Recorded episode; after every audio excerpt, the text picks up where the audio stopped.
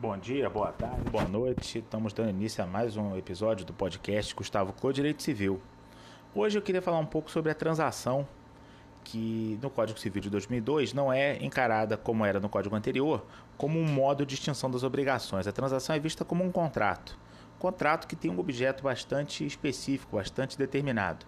A transação é o contrato que permite que as partes previnam ou terminem com litígios, mediante concessões mútuas. E é muito usual que a gente faça transações em processos judiciais, mas as transações também podem vir por documentos, né, por meios extrajudiciais. Né? As transações têm acontecido, inclusive, com grande frequência através de meios eletrônicos, não é?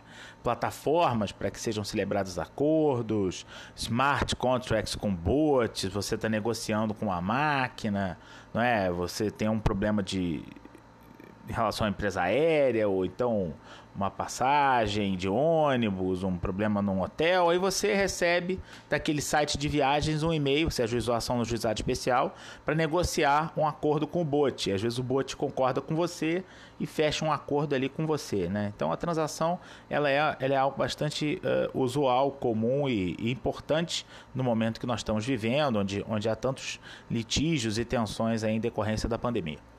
Uh, mas tem uma dica especial que eu queria dar, que é o fato de que agora, no novo Código de Processo Civil, essa transação pode ter também um conteúdo paralelo, né, aditivo de negócio jurídico processual.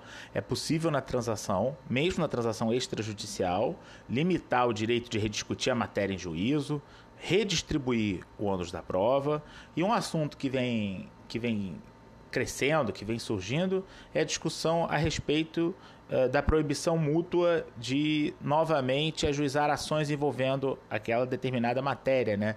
chamado pacto de não petendo.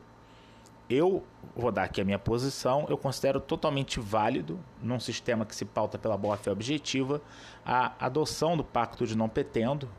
Se, se o sistema veda o, o nemo venire contra factum próprio, é evidente que esse sistema deve abarcar o pacto de não petendo. Né? Então, me parece bastante justo que assim seja. Né?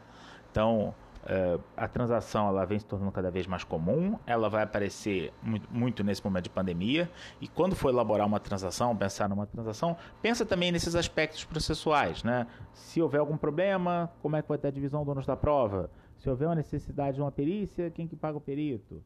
Se houver uma necessidade de rediscutir a briga, posso ou não posso rediscutir? Pode estar vedado. É algo muito interessante que tem uma utilidade prática bastante evidente. Um abraço aí e até a próxima.